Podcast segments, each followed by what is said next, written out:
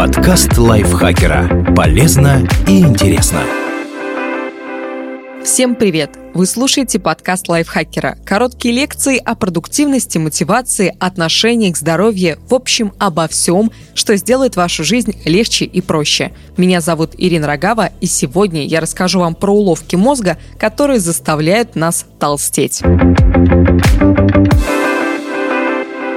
Формула «меньше есть, больше двигаться» может не сработать, если не учесть тонкие настройки организма. Итак, какие же эти уловки мозга? Низкая самооценка. Излишняя строгость к себе омрачает жизнь и влияет на объемы талии. Представители индустрии похудения зарабатывают на том, что заставляет людей плохо себя чувствовать и излишне критично относиться к своему телу. В результате человек, попавшийся на эту уловку, тратит деньги на таблетки, продукты для снижения веса, покупает планы питания, которые не работают. Люди с низкой самооценкой винят в неудачах не шарлатанов, а себя, расстраиваются еще больше, опускают руки и перестают себя ограничивать в еде, а затем вновь покупают продукты для похудения. Но это чревато эффектом йо-йо, когда после строгих пищевых ограничений человек набирает больше, чем сбросил. Как бороться? Самый простой путь – стать менее строгим к себе – работа с психологом. Специалист починит мозг, и это сделает жизнь проще. Есть и план «Б» – привести себя в форму работающими способами. Например, начать считать калории. Правда, есть нюанс.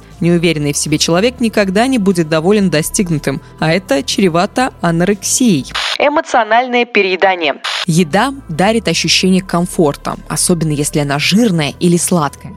Поэтому многим свойственно в любой непонятной ситуации искать, что пожевать. Причем исследования показывают, что женщины заедают стресс чаще, а мужчины пытаются заместить пищей скуку. В итоге вы переедаете, и лишние калории, которые потребовал мозг, а не тело, трансформируются в жир. Как бороться? Если вам свойственно эмоциональное переедание, начните вести пищевой дневник. Причем записывайте в него не только, что вы съели, но и почему. Например, в обед вы приготовили сэндвич, потому что были голодны, а на полдник съели шоколадку, потому что хотели отвлечься от работы – когда вы поймете истинные мотивы и выявите закономерности, следить за питанием будет проще. Депрессия.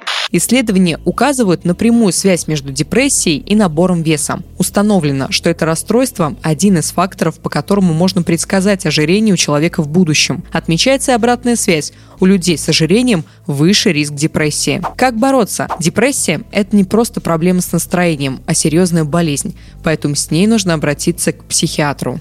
Слишком строгий подход к похудению. Вы начали считать калории, ходите в спортзал и ввели для себя армейскую дисциплину. Но именно такой строгий подход может не принести желаемых результатов. Если вы едите слишком мало или тренировки слишком изматывающие, мозг будет препятствовать сбросу веса. Во-первых, организм не в курсе, что вы создали ему суровые условия специально, поэтому он переключается на режим выживания. Исследования показывают, что клетки мозга умеют предотвращать сжигание жира в условиях жесткого дефицита калорий. По мнению ученых, этот механизм был выработан в древности, когда еда в организм поступала нерегулярно, и он должен был сам грамотно распределять запасы энергии между приемами пищи. Кроме того, стресс приводит к выработке кортизола, который препятствует сбросу килограммов.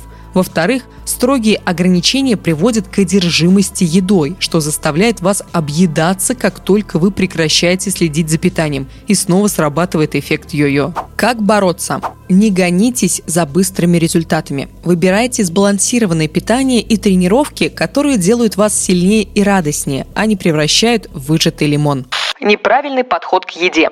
Обладатели подтянутых тел, зарабатывающие через соцсети продажи программ для похудения, часто призывают перестать воспринимать еду как удовольствие и относиться к ней как к топливу – Проблема в том, что вы не машина, и вкусовые рецепторы даны вам не случайно. Если вам говорят, например, есть больше куриных грудок, но вы их терпеть не можете, остается только гадать, как быстро эта пищевая стратегия зайдет в тупик. Как бороться? Гораздо проще придерживаться здорового питания, если учитывать гастрономические пристрастия.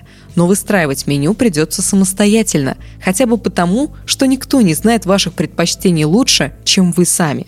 Восприятие еды как вознаграждение. Еда – награда, предусмотренная самой природой. Прием пищи вызывает выработку дофамина, который активирует центры удовольствия в мозге. Если поощрять себя едой за успехи и свершения, удовольствие становится еще сильнее. В итоге формируется тесная связь между пищей и приятными ощущениями, что заставляет есть даже если аппетита нет. Например, в детстве вы ели торт только по праздникам, и сейчас пирожное – самый простой способ поднять настроение и сделать день особенным. Как бороться? Подойдите к вопросу осознанно и перед каждым приемом пищи спрашивайте себя, голодны ли вы или вами движут иные мотивы и придумайте другую систему поощрения. Например, после удачно завершенного проекта отправляйтесь кататься на аттракционах. Спасибо большое, что прослушали этот выпуск. Автор текста Наталья Копылова. Озвучила его я, Ирина Рогава. Подписывайтесь на нас на всех платформах. Ставьте лайки, звездочки, пишите комментарии и делитесь выпусками со своими друзьями в социальных сетях. На этом я с вами прощаюсь. Пока-пока. Подкаст лайфхакера. Полезно и интересно.